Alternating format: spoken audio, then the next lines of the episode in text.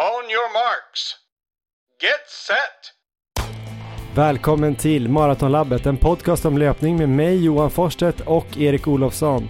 I det här 171 avsnittet ska vi prata med Bo Pelander, 80-åringen från Enhörna som har världsrekord på 72 timmars och som snittar 10 mil löpning i veckan.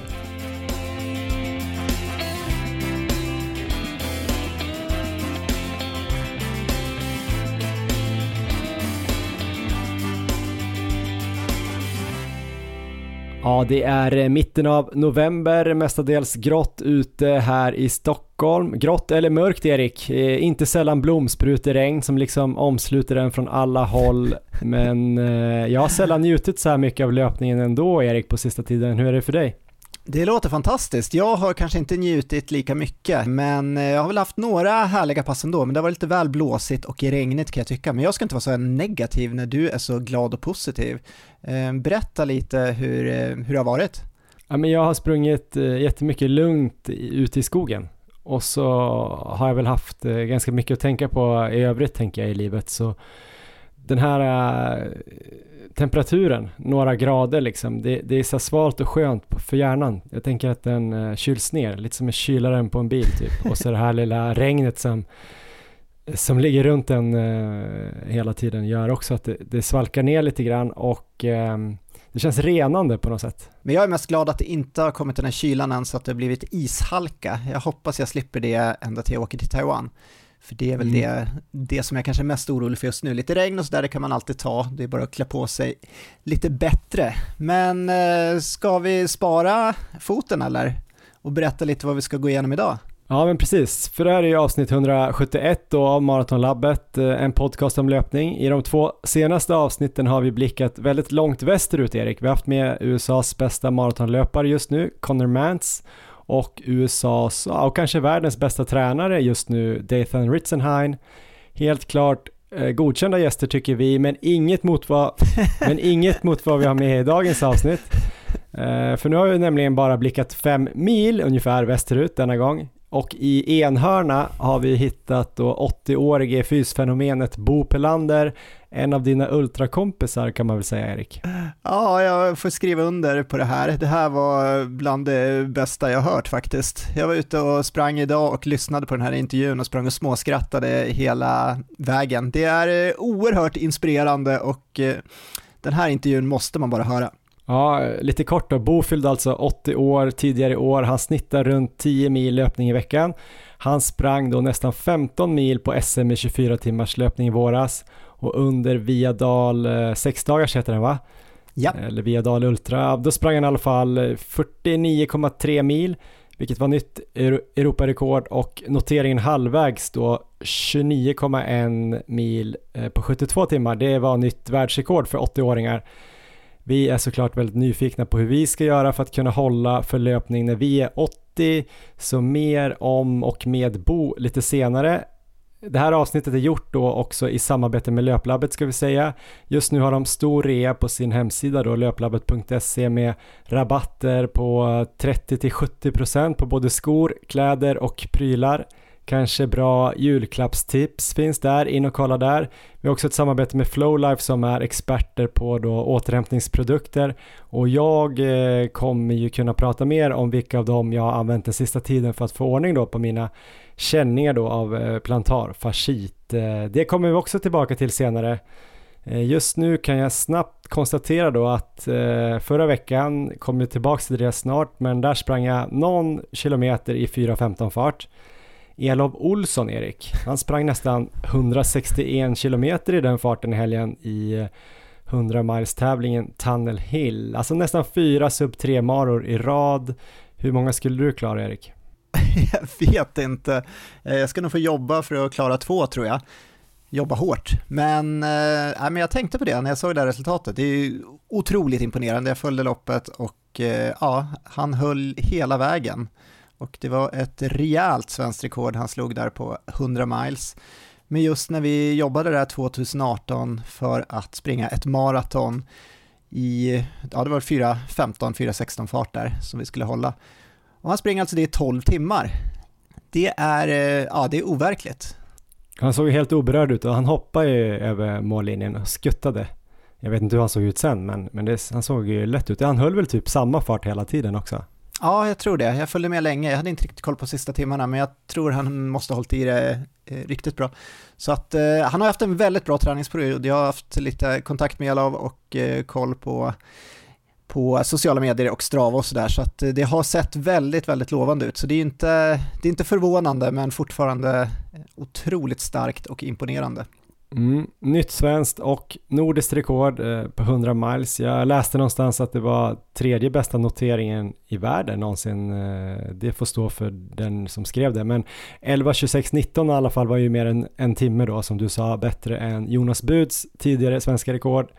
Helt otroligt och det skulle ju kunna bli en spännande kamp mellan honom och eh, Micke Ekvall på 100 km nästa år kanske Erik. Eh, Ekvall som ju också har slagit svenskt rekord då på sista tiden här på 6 timmars. Han sprang 94 km va? Ja, det här var också otroligt roligt och eh, väldigt imponerande. Och riktigt kul att eh, Micke fick till det nu på Ultra. Han har ju, alltså han har ju sprungit bra. Han tog ju silver på SM bland annat på 100 km, men det känns inte riktigt som att han har fått ut ehm, den kapacitet som man vet finns. Han är ju, ja, maratonresultaten är ju helt sanslösa och nu verkar han liksom ha hittat rätt också på 100 km och eh, 6 timmar på de distanserna. Så det var ju också ett helt jämnt lopp i princip. Och han snittade väl 3.45 då på hela loppet, så att det är ju bara sanslöst. Så, mm. Och det var ju inte perfekta förhållanden heller tror jag där en höstdag med mycket löv i Borås där på en eh, slinga. Så jag kan tänka mig på en perfekt dag med asfalt och eh, ja, på 100 km framförallt då nästa år så kommer det bli spännande. De kommer väl kanske båda till start på eh, SM i Växjö i april och då finns det ju även eh, andra som kommer blandas in i det där, eh, Anton Gustafsson till exempel, så att det loppet kommer bli helt galet. Och på 100 km är väl också det svenska rekordet eh, Jonas Buds än så länge då. 6.22 har jag för mig att det är, så det måste ju varit ungefär samma snitt då som Ekvall hade nu på 94 km, så så det är bara att hålla det 6 km till så är det hamn. Okej, eh, det var lite eh, resultat Erik. Till vår träning då lite grann. Hur, hur, går det för dig? Jag kollade in både din Strava och din Instagram här innan vi skulle spela in. Har lite svårt att eh, tolka det jag ser. Eh, knappt 14 mil löpta eh, förra veckan. Alltså 14 mil är ju 14 mil men men du kan ju springa 30 mil ibland. Men några pass var ju så korta som 5 kilometer. På Instagram har jag sett filmer där du springer dels fullt påklädd i vanliga kläder på löpan och så har jag sett en film också där du rider på en dinosaurie på löpan. Eh, är det här någon typ av formtoppning som har börjat eller har det till slut eh, spårat ut eh, helt på riktigt? Jag tycker det är solklart hur det går. Det är inga, inga konstigheter.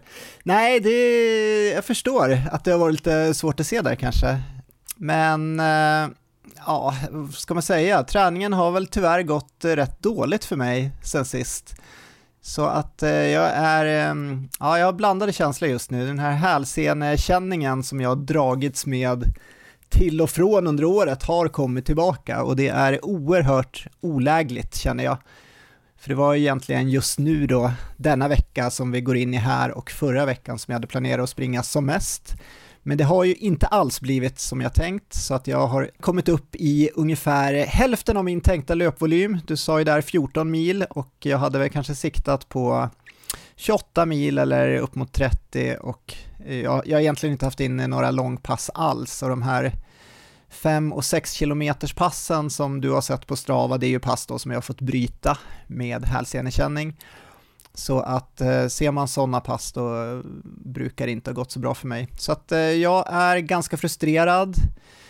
Dels då för att jag inte kunnat träna som jag planerat och jobbat för, men just den här oron som eh, ändå ligger och gnager om hälsenan kommer påverka mig under VM är eh, ja, rätt jobbig. Sen vet jag det, jag hade ju alltid hitta någonting så här några veckor bara innan VM att vara orolig för. Nu har det liksom allt fokus hamnat på hälsenan, men eh, annars är det egentligen ganska bra. Jag har liksom inga andra känningar, jag har haft lite problem med baksida lår och sådana saker tidigare, men eh, inget sånt, så att det är ju inte, ja, jag får försöka fokusera på det positiva just nu och det som du kanske missade här på min förra träningsvecka var ju att jag har lagt in en liten twist i hela träningsupplägget som är eh, lite intressant. Det blev så nu när jag inte kunde springa så mycket som jag hade tänkt och eh, ja, fick lite tid över. Så hur mycket gym tror du jag fick in förra veckan Johan?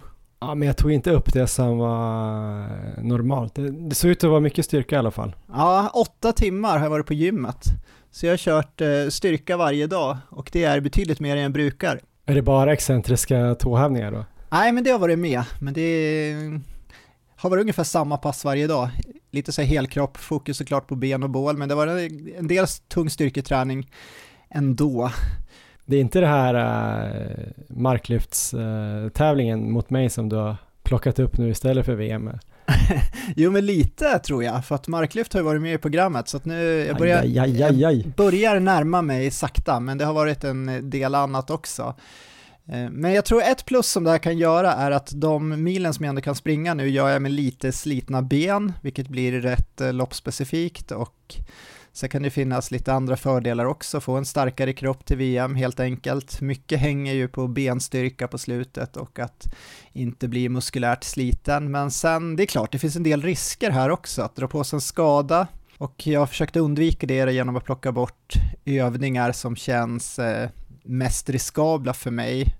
Till exempel knäböj körde jag lite i början, men den har jag plockat bort helt och sen försöker jag att inte köra så djupt i vissa övningar. Och en annan risk skulle ju kunna vara att benen blir väldigt slitna då till loppet, men jag planerar att plocka bort styrkan helt sista två veckorna och det tror jag kommer räcka för att undvika att vara sliten.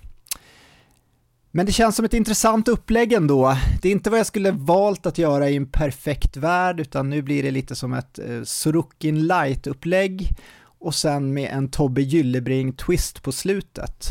Jag tänkte just säga det, tränar ju ändå mer än Tobbe Gyllebring höll jag på att säga. Mer styrka och mer löpning. Så han är ju bäst i Sverige. Så. Ja men precis, han eh, fick ju till det oerhört bra på SM där efter att ha kört massa marklyft och styrka där in mot loppet. Så att det, det är ju lovande om man ser det på det så.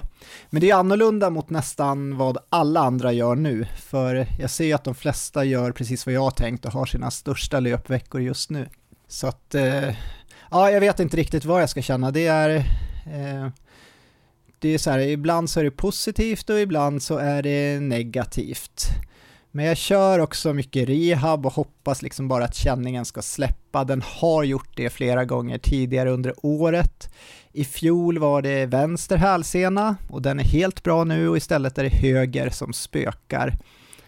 Men jag tror att jag är i riktigt bra form så kan jag bara ha en fungerande kropp på VM om två och en halv vecka så finns nog förutsättningarna ändå att springa riktigt bra. Och som du nämnde där i början så har jag också börjat värmeträna på gymmet. Så det har varit några pass på löpband med långa tights, underställ, mussa och handskar plus ett pass i dinosauriedräkt, fast det var inte så långt.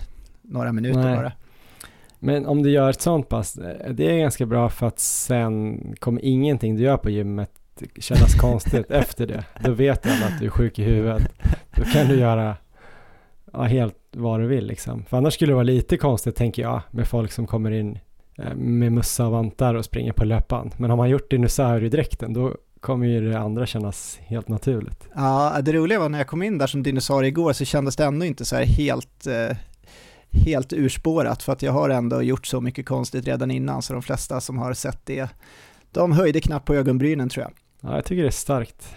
Ja, men eh, mycket negativt från mig så att jag ska avsluta lite på en eh, med en positiv ton ändå. För idag Johan har jag varit ute och sprungit innan eh, inspelning och jag kunde faktiskt springa 35 km idag Lite känning i hälsenan, men det var snarare så att det blev bättre ju längre jag sprang än sämre. Så det var ändå bättre än vad det var förra veckan. Så kan det fortsätta som det gjorde idag, då kan jag nog få ihop en ganska bra vecka ändå, om jag inte får några bakslag. Och eh, kan det till och med bli lite bättre så eh, då ser det snarare ganska lovande ut. Så vi får se här vad som händer i veckan. Jag, det känns väldigt oklart just nu. Kom det efter Uppsala Marathon eller kan du koppla det till någonting?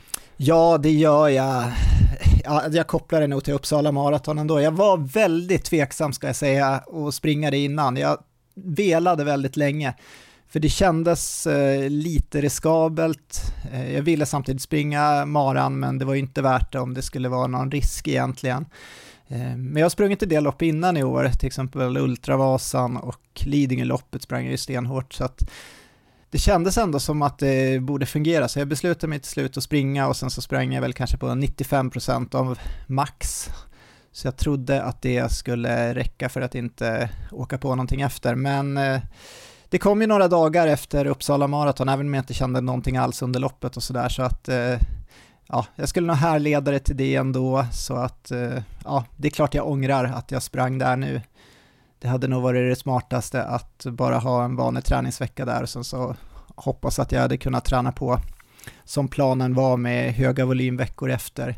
Eh, men det är klart, det är omöjligt att veta, det kan ju bara vara den här stora volymen som jag haft innan också som gör att det, känningen kommer tillbaka eller någonting annat. Men eh, skulle jag få göra om det så skulle jag nog inte komma till start på maran. Nu vill jag höra att eh, foten är på bättringsvägen. Kan det vara så? Ja, det är den absolut. Det kan vi slå fast Erik. Om Härligt. det känns bättre för dig så säger vi att den är på bättringsvägen, för det är den ju absolut. Jag har till och med nästan fått skit här från folk som, som uh, tycker att jag inte får säga att jag är skadad. Jag sprang 90 kilometer förra, förra veckan och, och, det är ganska mycket för vad jag. Så jag börjar säga nu att jag är, eh, har lite nedsatt funktion i e, ena foten. Den är inte helt skadad längre. Så det är jättebra. Eh, jag springer inte som vanligt heller. Alltså det är ganska likt som du känner tror jag, fast på ett annat sätt. Jag är också lite splittrad om det är positivt eller negativt.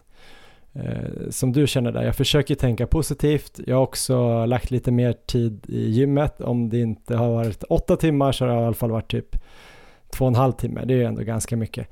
Och så har jag kunnat springa, förra veckan sprang jag då som sagt 90 kilometer och så hade jag ett kort kort cykelpass och ett kort kort skijärgpass men det blev väl i alla fall Ja, totalt var det väl över 10 timmar träning i alla fall. Det är en helt okej okay vecka. Verkligen. Eh, och eh, det som skiljer från dig då, det är att du har lopp om två och en halv vecka som är jätte, jätteviktigt. Och jag har ju inget lopp förrän i början av eh, april. Så att för mig, jag börjar tänka att det är ganska bra att jag kanske kan ta en lugnare period med löpningen, försöka få in volym, springa ungefär lika mycket eller mer på sikt alltså här och eh, vara noggrann med både de rehabövningarna som jag har och den lite mer tyngre styrketräningen då som kanske jag har med skivstång och så. Eh, så jag känner att jag gör så bra saker för kroppen, för helheten för nästa säsong. Så det är bra. Och så som sagt som jag var inne på innan där, jag har tyckt att det varit jätte, jätteskönt att bara sticka ut i skogen, jag har hittat någon rutt ungefär som jag springer. Jag har känt mig som, som en lite så här, inte Erik 2,0 utan tvärtom, Erik 0,2 kanske. Att jag har en liten runda som jag springer ut som är typ 15 kilometer ungefär. Så då tar jag lite små olika svängar ibland, någon stig här eller där. Men ut i Nackareservatet. Jag kollar inte klockan.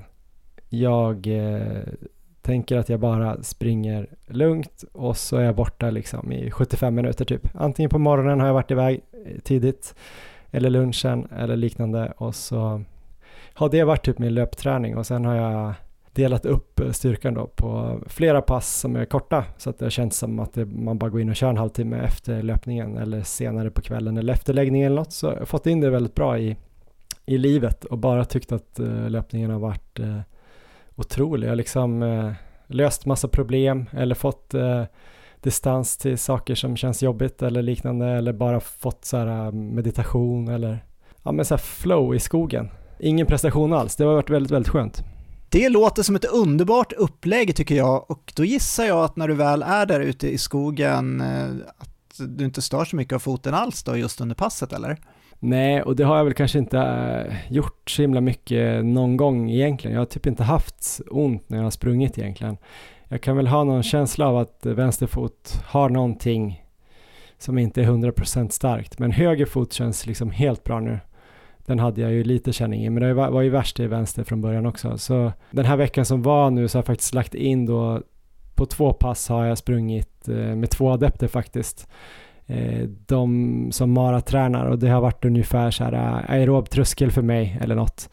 Så jag har haft då eh, totalt två mil där jag har legat ganska högt i zon 2 också då. Så ja men runt någonstans mellan 4.15 och 4.30 fart. Uppdelat ungefär en mil på två olika pass. Så då får jag lite mer belastning och det har också känts bra och får lite lite mer då Eh, ja, lite mer träning helt enkelt. Så eh, sen är det mycket stretch och behandling har jag varit hos han Tobias Ekhamre några gånger till och sen eh, ja, men jobbar lite med olika Flowlife-produkter typ och eh, sådär. Eh, planerar väl kanske att öka volymen lite här framöver då, så får vi väl se. Jag kan prata mer om det i slutet, men eh, ja, ganska positivt ändå. Det låter bra, men nu till den viktiga frågan Johan. Hur mycket kör du på i marklyft? Eh, senast körde jag kanske 4 gånger 3 på 100. Just det. Eh, du då? Inga kommentarer. Vi har ett samarbete med Löplabbet som är Sveriges största och bästa butikskedja för löpning med åtta fysiska butiker från Umeå i norr till Malmö i söder plus då den grymma hemsidan löplabbet.se där det finns både webbshop och en massa tips och tester av produkter. Just nu pågår en stor rea på Löplabbet. Eh, det är eh, mellan 30 och 70 procents rabatt på utvalda kläder och skor och det finns en hel del godbitar där eh, och det kan ju vara ett bra julklappstips. För det börjar ju närma sig jul nu Erik, med stormsteg. Det brukar gå väldigt snabbt plötsligt. Ja, det gör ju det. Jag har fullt fokus på Taiwan, men efter det ska jag komma i julstämning. Ja, eh, något annat som också närmar sig och det hänger ihop ganska mycket det är ju vintern då.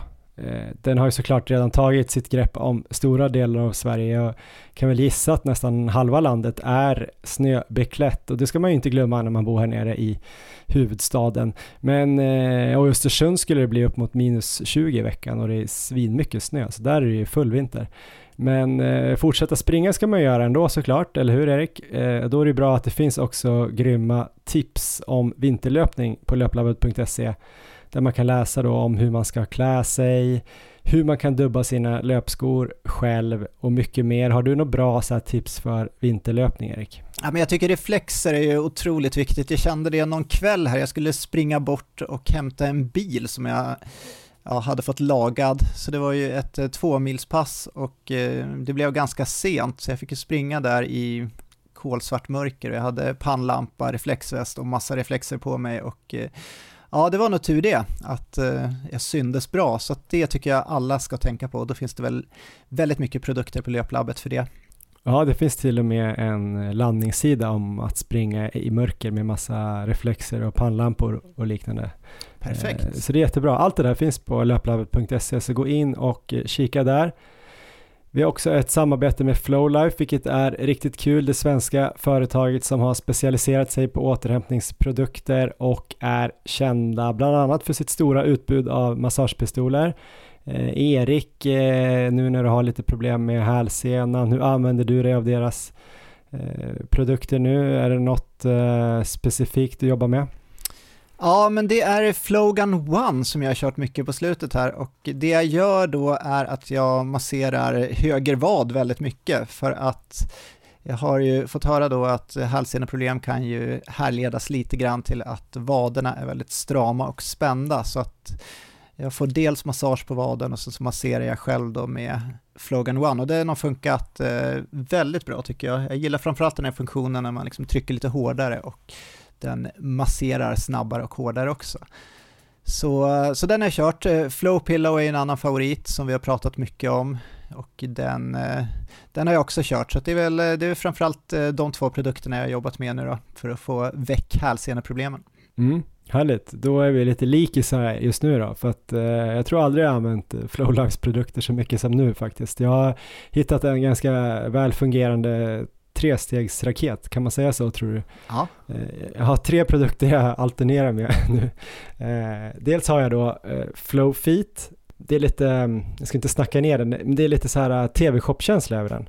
En sån här fotmassage eh, produkt, men den är jätte, jätteskön så att den är bra tv-shopsprodukt.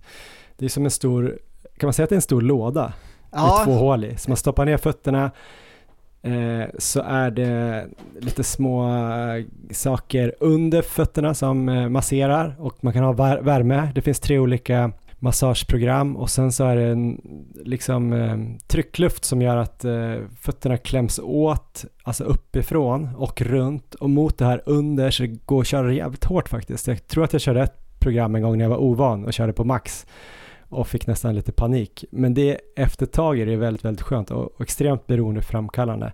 Så det är ju en grej jag kör och den kan man köra i princip nu när vi sitter och spelar in. Eh, alltså när man jobbar så sitter man bara på en stol och stoppar ner dem där i, i fötterna. Jag vet inte om man kan massera fötterna för mycket. Jag hoppas inte det, för det är inte, då jag ligger risigt till.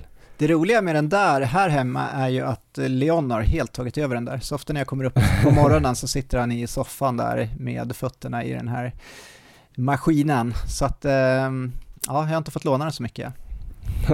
ja, sen kör jag också då Flow Pillow Heat då, eh, den här massagekudden. Den är ju grym på att massera bland annat eh, vaderna som jag oftast kör med den då. För eh, jag är också stel ganska långt ner i vaderna nu och det påverkar antagligen belastningen på, på fötterna. Alltså på samma sätt som du har kanske då hälsenan och det har jag haft tidigare. Nu kanske fötterna då som får, har fått jobba lite för hårt för att vaderna har varit lite stela. Det är väl en, en teori i alla fall.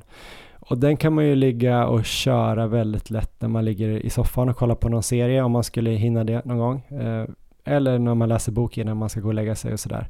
Och den är ju så bra för att den är ljudlös och inte, eller i princip ljudlös och inte stör någon egentligen. Och sen då Flogan One som jag också kör mycket då, eh, både på vaderna men också under foten med två olika munstycken. Ett som är runt och mjukt, den som en boll, mjukar upp hela foten och sen något hårdare spetsigt där man kan köra så här eh, olika triggerpunkter under fötterna. Det, det, känns bra. Den är ju svårare att kanske köra framför tvn om man eh, är på typ date night eller något sånt där. om man inte är ihop med en annan löpare då förstås, för då kanske det är lugnt. Ja, väldigt bra julklappar. Ja men då har vi kommit fram till intervjun i det här avsnittet som kommer att eh, vara med då 80-årige Bo Pelander. Han eh, är från Enhörna utanför Södertälje. 80 år sa jag, det är ju många som är, men det är inte så många som är 80 år som springer 24 timmars och eh, 6-dagars Erik, eller kanske springer 10 mil i veckan eh, i snitt på ett år eh, vad är din, liksom, ehm, vad ska man säga, relation till Bo Pelander? Ja, men jag har sprungit ett par lopp tillsammans med Bo nu. Det har varit 24 timmars framförallt här, några SM-tävlingar. Och eh, alltså det är så imponerande att se honom snurra runt där, för han springer i princip hela tiden där och eh, ja, otroligt stabil. Och det är ju fantastiska resultat han gör, inte bara för att vara en man som är 80 år utan för vem som helst att springa så långt på 24 timmars. Ja, jag var väldigt, eh, vad ska man säga, nyfiken på den här intervjun och få höra lite hur han, eh, hur han ser på träning och eh, vilken bakgrund han kommer ifrån och så. Ja, eh, vi kan ju repetera lite då. Eh, han sprang alltså 14,7 mil på 24 timmars i eh, Växjö på SM här i, i våras och jag tror han har mer i sig. Han var väl lite där för att få känna på världsrekordet för 80-åringar som han kanske kommer satsa på på nästa år. Det kommer han prata lite mer om i intervjun och sen så siktade han ju då på eh, världsrekord på sex dagars i Viadal tidigare här i sommar då eh, fick han lite soppatorsk på slutet men var på väg mot världsrekord och på 72 timmar gjorde han en ny världs, världsbästa notering som då var på 291 eh, kilometer då på 72 timmar. Så eh, helt klart spänstig gubbe måste man ju säga. Nästan som Lasse Holm. Har du sett det nya Så mycket bättre här på TV4? Fan, han är också 80 år. Han ser ut som 50 typ. Men, men Bo Pelander och han är i samma liga. eh, här kommer intervju, inte med Lasse Holm, utan Bo Pelander. On your marks. Get set. Ja, men då eh, vill vi säga välkommen till eh, Bo Pelander. Eh, välkommen till Maratonlabbet. Ja, tusen tack, tusen tack. Hur känns det att eh, vara en lite löpkändis nu? Jag vet att du har varit med i lite andra sammanhang, Aftonbladet varann, bland annat. Ja, det blev ju lite uppståndelse här. Ja, det började väl redan 22 där efter, efter Växjö. 24 timmars eh, var det lite tidningar och så här, så att man har börjat vänja sig lite grann. Men känns det roligt? Det är kul, det är kul. Ja, det kan till och med barnen på skolgården eh, ropar heja Bosse, heja Bosse när man passerar, så det, det är kul.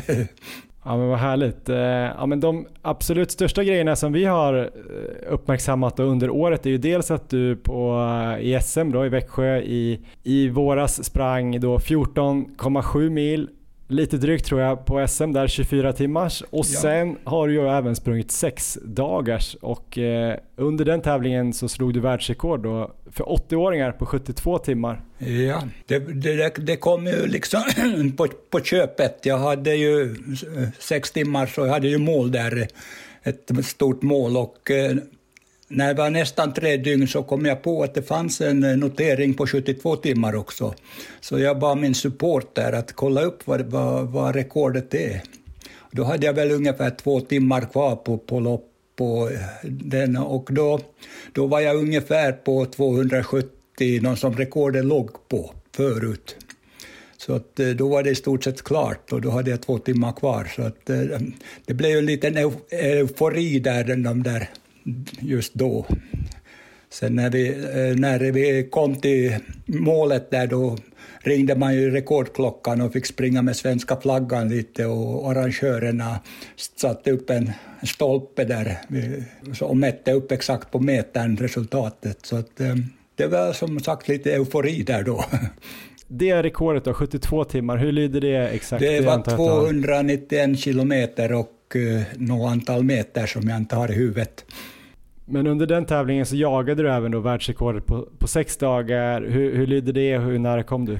Det ligger på 526 och uh, jag hade ju det som en liten ask men det sprack på slutet på lite problem med sned rygg och jag inte kunde sova så att jag, jag kunde inte hålla mig på banan där på sista halva dygnet. Så att så det blev 493 kilometer, så det fattades ju en hel del. Du sprang alltså eh, drygt 49 mil då på sex dagar. Ja. Hur, hur, var, hur är det möjligt? Du är ändå eh, respektabel, även om du ser väldigt ung ut, så 80 år är ändå en respektabel siffra. Ja, det, det gäller ju att hålla sig igång på banan och vara igång mycket så att det går ju. Sen får man ju öva en hel del förstås för att komma dit. Men du sa att du hade problem att sova under den där tävlingen. Hur ja. Eh, funkar det egentligen med sex dagars? Hur mycket borde man sova enligt de som kan och hur brukar du göra? Ja, jag gjorde ju det året innan och det var nästan lika illa då. då men då sov jag lite senare. Nu sover jag knappt någonting. Va? Så eh, jag måste till nästa gång om det blir så ska jag eh, ta tag i den biten ordentligt så man får öva lite sömn. Ja, men hur gör man det egentligen då? Och hur kommer det sig att du inte kunde sova om du kollar så här i efterhand? Ja, det är väl, man är väl uppstressad eller ja, jag provade ju, jag fick ju alla tips, eh, spola med kallt vatten på benen och eh, lyssna, somna med Henrik, lyssnade jag på någon podd där och, och, och så vidare. Men ja, man kanske slumrar till lite grann, men inte, jag fick inte till ordentlig sömn. Och det, det, gjorde, det gjorde att jag blev rätt vimmelkantig där på sista dygnet. Ja. Men hur länge var du på väg mot världsrekordet då, på sex dagars? Ja, jag hade det nog ända till sista dygnet. Ja, alltså det låter ju väldigt enkelt. På sista åtta timmarna har jag behövt göra fyra kilometer i timmen. Men eh, då måste man hålla sig på banan. Ja, verkligen. Har du någon ambition av att göra ett nytt försök? Uh, absolut. Det blir ett nytt försök i år eller nästa år. Hur stor skillnad är det då för dig att springa ett 24 timmars då som nästan är en sprinttävling för dig då och ett 6 dagars? Ja, 24 timmar är egentligen den distans jag tycker bäst om. Jag har sprungit rätt många sådana. Att, eh, det är egentligen inte så stor skillnad utan det är just att få till den här vilan. Va?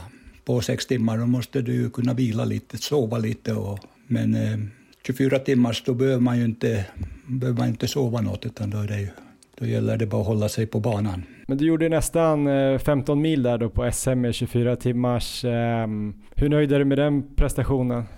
Ja, jag hade ju nog en och en halv månad kvar tills jag fyllde 80. Va? Så att, eh, enligt DUV så måste man ha fyllt 80 för att få räknas. Så att, eh, tanken var väl att känna på lite rekordet där som ligger på 160 Men eh, jag hade ju tränat lite ny gångstil innan det här och, och då fick jag lite känning i, i knät när jag började gå på ett annat sätt och, och det där fick jag känning av direkt när jag började i loppet. Okay. Så, så jag tog det ganska varligt där. Det släppte ju sen efter sju, åtta timmar.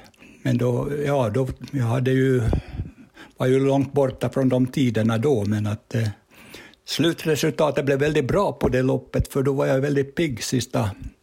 Så jag hade ju lite bättre tid sista sex timmarna än jag hade på de första sex. Och det är ju ganska ovanligt. Då, är det lite, då har man haft fel upplägg om det går så. Men hur lägger du upp eh, när du springer 24 timmars? Varvar du då löpning och gång? Det är varvat hela tiden, ja. ja. Med åren så måste man, ja, det, att springa längre sträcka så här, man måste gå emellanåt. Det blir, maxpulsen är ju ganska låg. Va, så att, men som jag förstod det när jag läste lite här om dig så har du en lite annorlunda eh, strategi för näringsintaget jämfört med till exempel Erik då som jag poddar med som dricker nästan bara sportdryck och kanske tar någon banan och någon saltshot. Det är en annan eh, matsäck för dig. Ja, jag äter ganska, ganska rejält. Eh, tre, fyra stadiga mål, ja stadiga, alltså vanliga spagetti, köttfärssås, lite ris några mackor och, och någon pannkaka och lite så, och så lite lättöl däremellan också. Och sen dricker jag ju förstås sportdryck också och vatten. Men, men jag äter rätt mycket under mina lopp, det har jag alltid gjort. Så att, eh, jag är rätt så stor i kroppen också, så att det går väl åt lite mera där. Erik han är ju så tunn så det behövs inte så mycket där. Nej, men jag tror han behöver lägga till lite lättöl i, i sin ja, plan. tror jag. Ja, det, Aftonbladet drog ju upp det där på, som en stor rubrik, så jag måste ju stå upp för det. Så att jag, tror på öl, jag tror på ölen faktiskt. Ja, men de tycker alltid det är roligt när ja. någon som springer bra också ja. dricker öl. De tycker att det är konstigt, men det behöver ju inte vara någon motsägelse egentligen. Um, men eh, då måste vi höra här då eh, Bosse, du är då alltså 80 år fyllda. Hur mycket tränar du nu och hur lägger du upp en vanlig vecka för att klara av att göra de här resultaten? Ja, om vi tar en helt vanlig vecka då, jag skrev upp lite här som in, inför, jag säger några veckor innan loppet. Då kör jag måndag två gånger 15 kilometer med en paus på en, en till två timmar, en liten lunch emellanåt. Det har jag kommit fram till att det känns bra. Tisdag och eh, gym då, en och en halv timme ungefär. Onsdag samma som måndag, två gånger 15 torsdag gym som en och en halv timme. Och fredag då är det, mm, har vi ett fredagsgäng som vi promenerar med runt en sjö här, varje, som är 14 kilometer.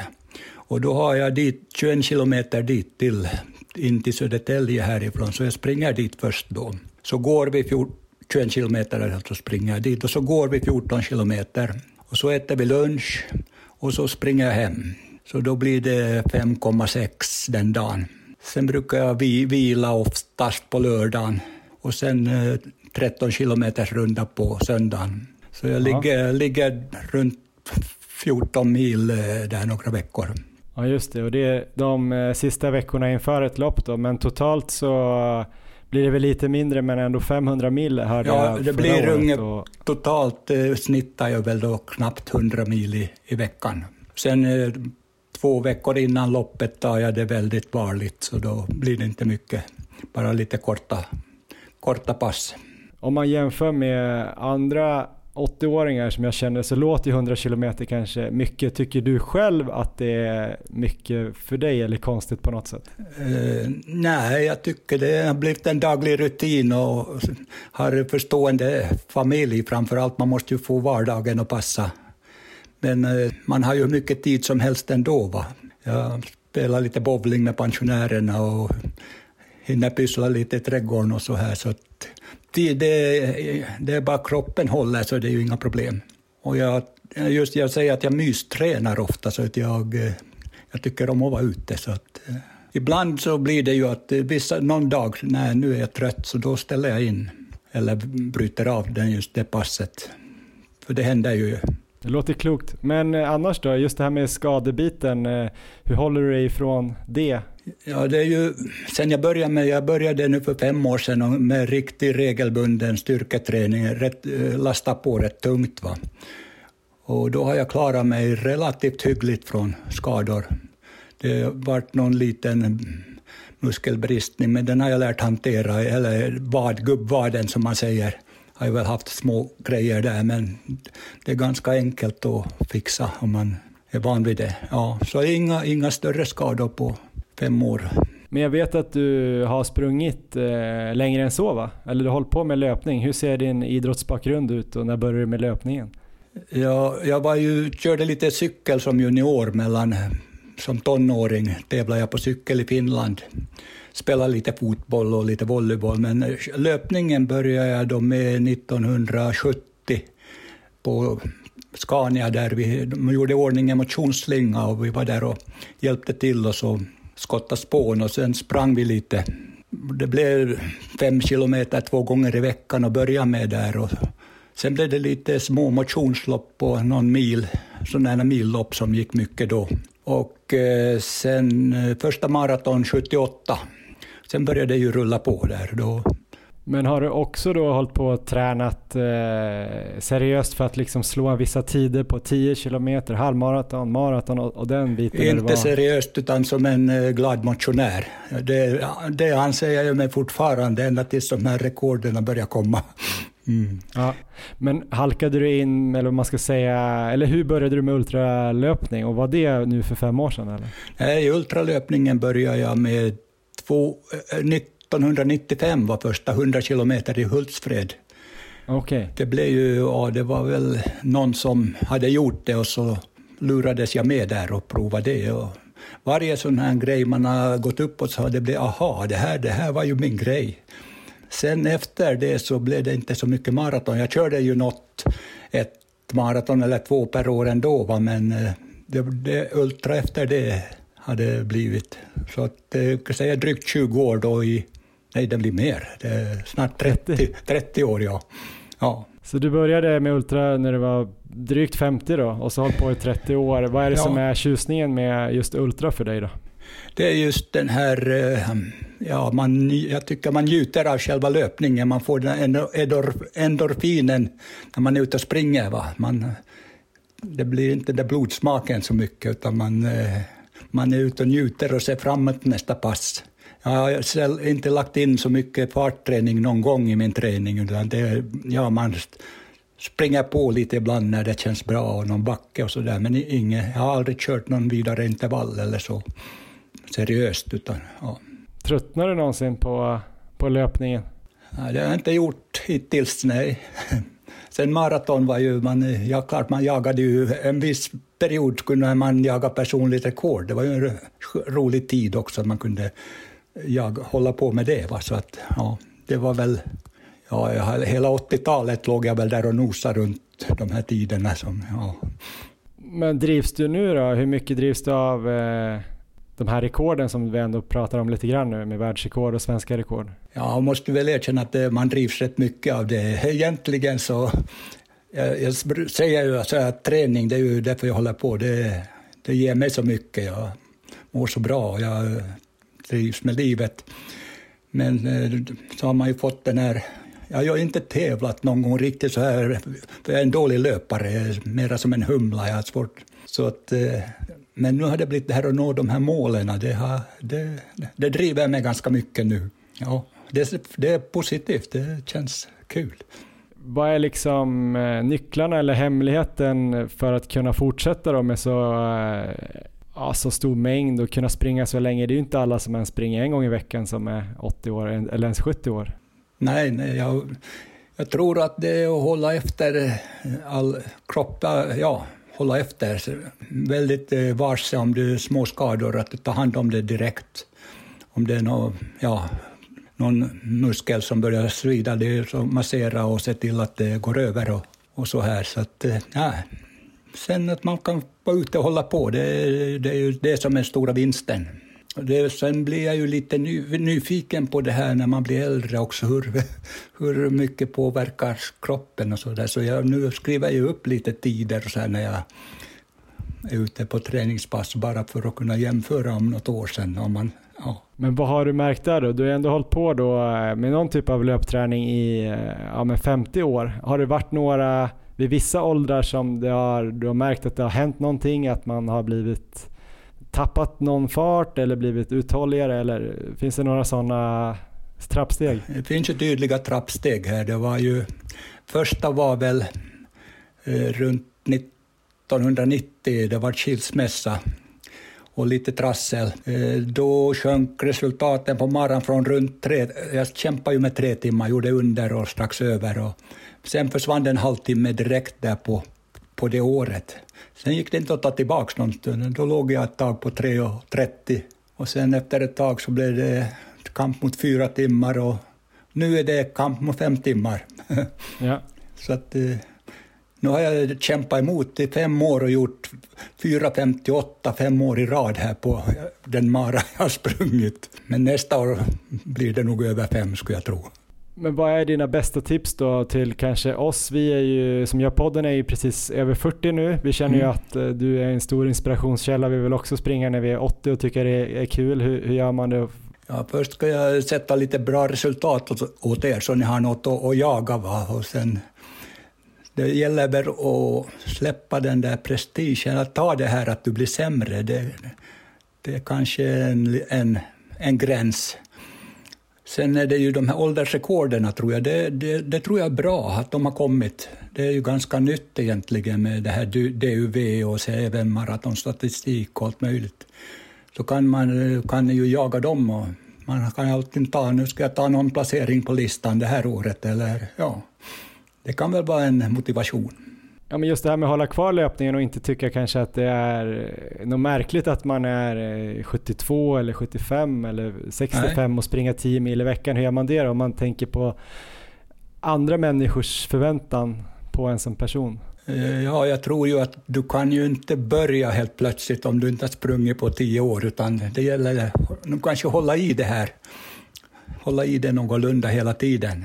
Jag tror att det kan vara svårt att starta om och springa så, så långt senare, va? men jag förstår ju, har man en eh, väldigt bra karriär och ligger, springer EM och i 24 timmar så här, så kan det vara svårt att motivera sig sen, men det ger så mycket till livet.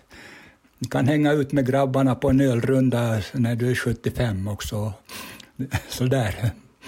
Andra biverkningar. Du, du, du orkar med mycket i livet. Om man talar om det då, vad är, vad är den liksom största drivkraften eller ditt stora varför att du håller på? Kan du förklara det? Det stora är nog eh, få komma ut och, och att jag mår så bra av det, absolut. Ja. Ja. Det kan att få vara frisk alltså.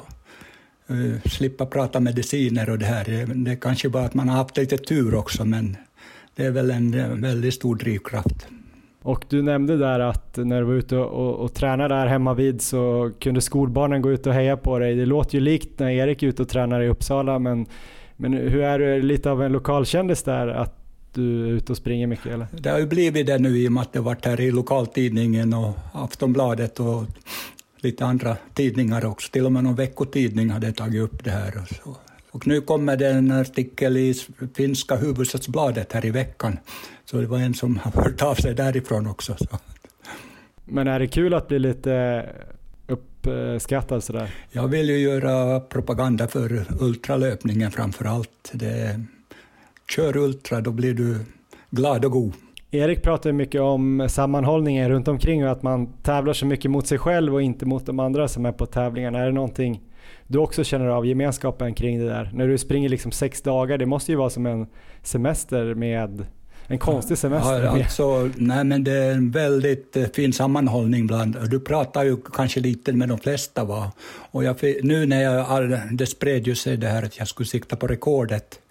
Och jag fick ju väldigt mycket hjälp av eh, de dels sjukvårdskunniga och eh, Mikael Gottberg här han jobbade med, med stenhårt med ryggen där. Och, och sen fick jag tips om hur jag skulle somna och, och allt möjligt.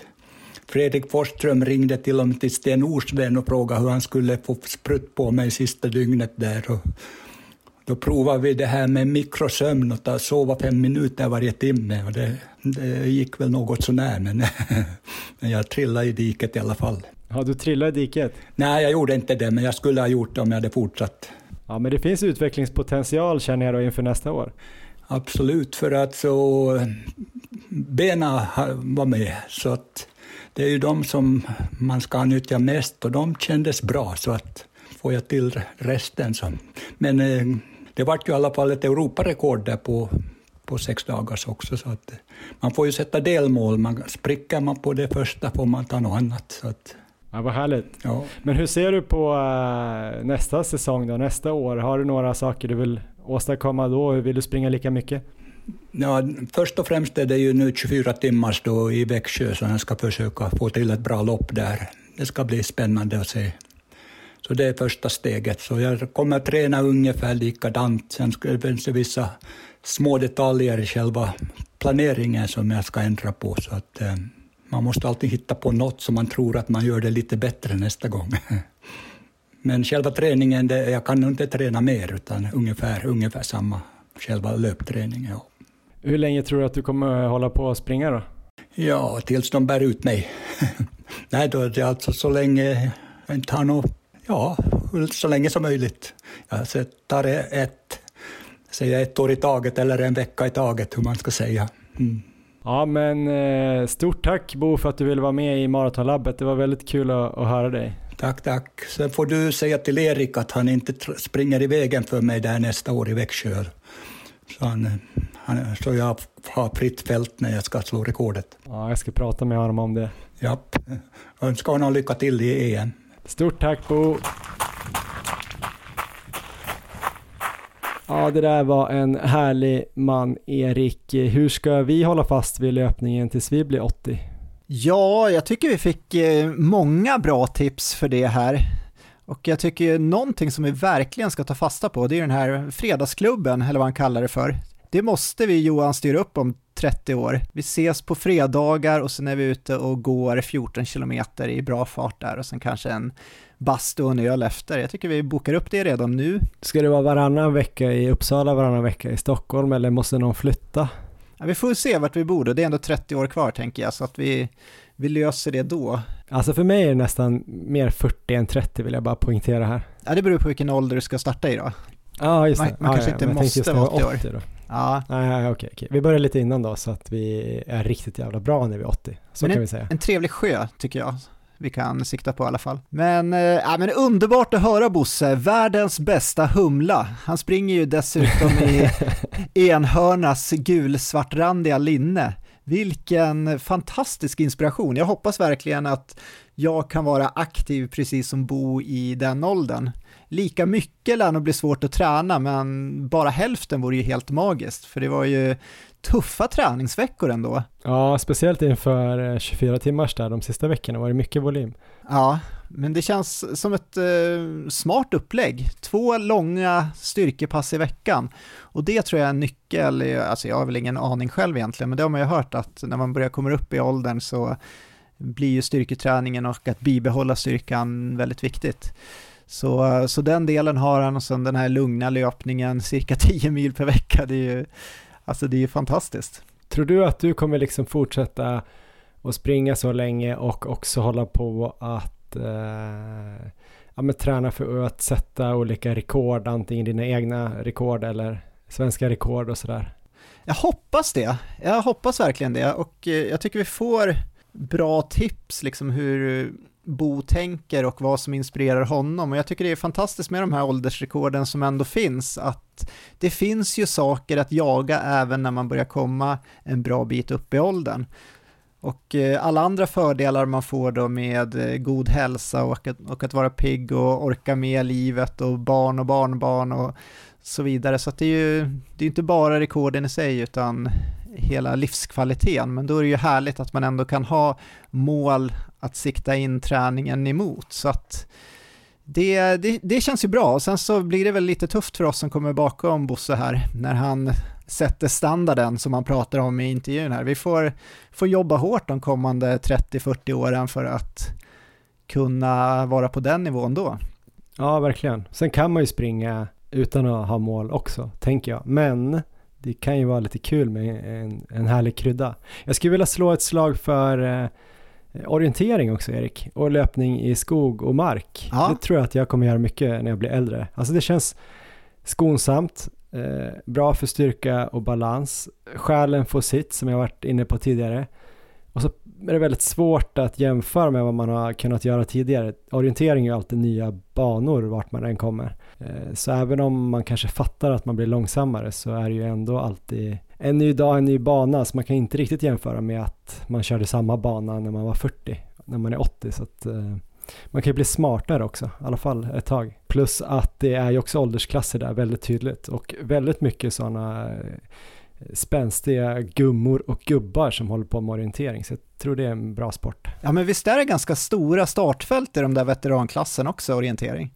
Ja, men det börjar ju kanske tunnas ut i herrar och damer 80 och 85 och 90 och så här. Då brukar det ju kunna vara en. Men alltså upp till så här 70-75 är det ju Eh, rätt stora startfält. Det finns ju så här eh, rankinglistor eh, i Sverige om man tycker att sånt är kul, alltså att mäta sig med och det finns ju veteran-SM som är rätt stort och sen i O-ringen är ju jättestort också så där så där är det många som kör riktigt eh, hård eh, träning och målmedveten träning när de är äldre helt klart. Och jag, avslutningsvis kan jag väl också lova då att jag ska försöka hålla mig ur vägen för Bosse när han går för världsrekord i Växjö, för det vill man ju verkligen inte störa. Det ska bli spännande Nej. att följa.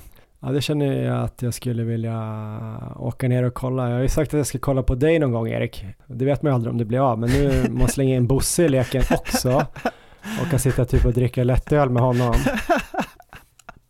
När han äh, äter spagetti köttfärssås och hejar på dig typ.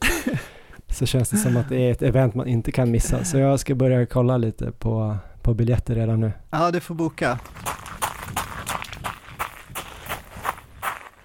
Ja, men vi avslutar här då med en liten framåtblick. Erik, eh, de närmaste två veckorna eller kanske till och med två och en halv veckorna till eh, VM i 24 timmars. Eh, du var inne på det lite innan vad du vill göra, men eh, vad tror du att du kan göra om allting stämmer nu då? Ja, stämmer det så kommer jag ha en volymvecka den här veckan och eh, ja, sikta kanske på 25 mil någonstans med löpning. 20 mil kanske är mer rimligt och blir det hälseneproblem så blir det väl mindre.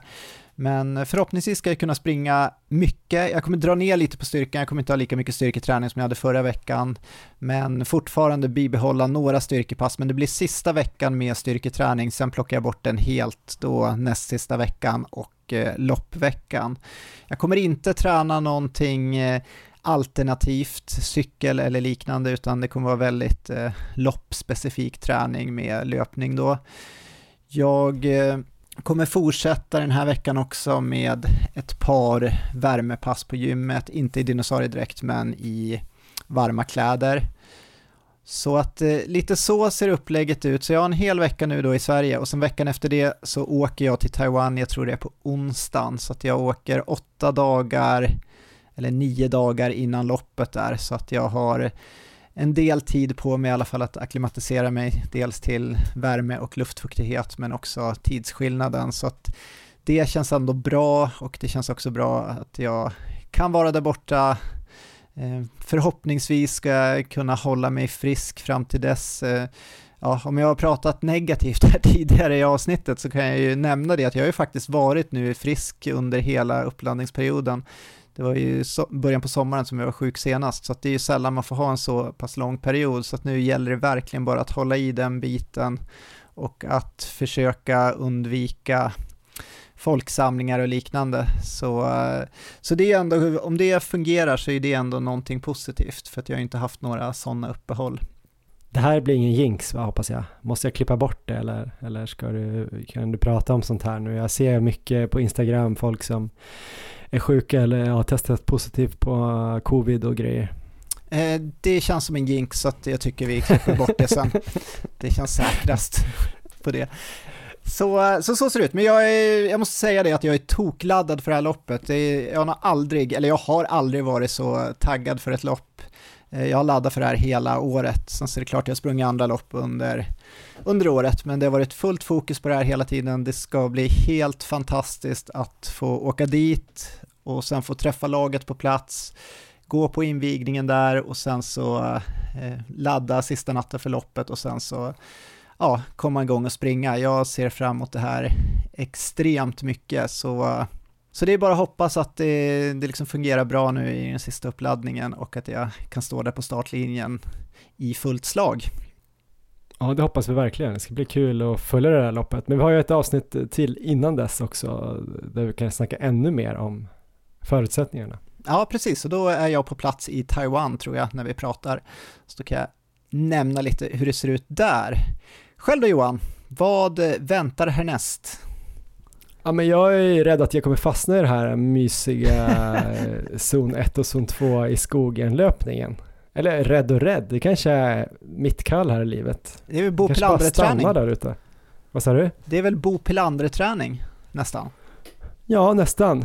Eh, och det kan ju vara bra om jag bara lär mig orientera och håller den farten som jag håller nu, då kommer jag ändå vara eh, bland de bästa i H40 tror jag. Så att det kanske inte är helt fel. Nej, men jag vet inte, jag ska nog eh, två veckor till tror jag att jag ska försöka ha lite is i magen och eh, ligga kvar med den här eh, men lugna löpningen. Kanske zon 1, zon 2, sticka ut, ha det gött, köra mina styrkepass, kanske något intensivt alternativt. Um, vad det nu kan bli. Jag körde lite skierg nyss här. Det känns ju som att det är hett bland löpare. Eller om det bara är Manne som kör, men några till tror jag. Eh, förbannat, eh, både jobbigt och mentalt jobbigt. Jag har svårt med alternativträning när det gäller maskiner känner jag. Alltså jag är antingen för livsbejakande, för orutinerad eller för mentalt svag. Tycker det är jobbigt när man inte kommer någonstans. Att man bara står och drar i något eller står och vevar eller Även löpande är jobbigt tycker jag, men där har jag lite mer försonats med löpandet kände jag någon, när jag var i, i eh, Peking på OS där, när jag fick springa varje dag i tre veckor. Då kände jag lite mer sen att ah, vi är lite kompisar. Men eh, det är svårt, så jag funderar på kanske alternativt typ som att leta upp en myr ute i Nackareservatet. Jag vet en myr där, kanske springa med stavar så här som skidåkarna gör. Just det. Ja, men det... se. Eller, eller kanske köra Hammarbybacken med, med stavar om fötterna håller för det. Uppåt borde det vara ganska bra styrketräning kanske. Det blir inte så mycket smällar då på fötterna. Och så får man väl eh, tassa ner på något sätt. Eh, kan ju bli lite för pumpen tänker jag. Och så kör man lite då eh, det här aeroba tröskeln. Har jag också sett att Viktor Smångs kör mycket nu och han har ju mustasch och är cool.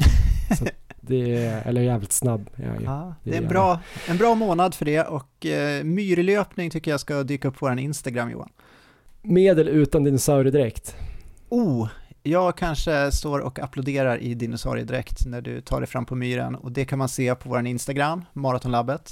Ja, snyggt. Det ska ni absolut få se innan nästa avsnitt, eh, myrlöpning eh, på vår Instagram, eh, Maratonlabbet, eh, kanske på Johan Forstedt Eh, där, som jag heter då. Och, eller erik.olo, där vet jag inte vad det blir, om det blir mer galna upptåg här när det närmar sig loppet. Eh, Strava finns vi också då, Johan Forstedt och Erik Olofsson. Eh, ja men gå även in och kolla då på Löplabbets rea på eh, löplabbet.se. Signa upp kanske på Flowlives nyhetsbrev. Jag tror man får 10% rabatt om man gör det och det lär väl dyka upp lite bra deals här på Black Week. Eh, glöm bara inte nu tänker jag också att köpa saker som ni faktiskt behöver och kommer använda och så säljer ni det som ni inte använder på typ Blocket, Tradera eller Sellpy. Vi, vi får inte börja med allt för mycket slit och släng, eller hur Erik? Nej. Och så kan man skänka en slant till Rädda Barnen. Vi borde förresten dra igång någon insamling till Rädda Barnen, Erik. Jag tycker det är så hemskt med ja, Gaza och det här, eh, med alla barn som, de, som sprängs typ. Verkligen. Kan vi göra någonting i samband med VM kanske? Eh, jag gjorde ju det eh, under EM, det var insamling för Ukraina, så att eventuellt. Det är ju, men det är lite regler där, blev jag varse då med insamlingar i samband med eh, landslagsuppdrag. Så att eh, det kanske är bättre att göra det i något annat sammanhang. Men absolut. Ja, eller om jag gör någonting i samband med att eh, du springer. Gissa resultatet kanske inte... kan vara någonting. Det har ja, vi ju kört förut. allt man springer den veckan själv plus ditt resultat i kronor per kilometer eller något skänker man till Rädda Barnen. Något ja. sånt. Vi, vi får fundera på det där och i sådana fall kommer vi också ut med det på på Maratonlabbets Instagram eller i nästa avsnitt helt enkelt. Bra Erik, det var allt för den här veckan, eller hur? Det var det. Ha det så bra och fortsätt springa.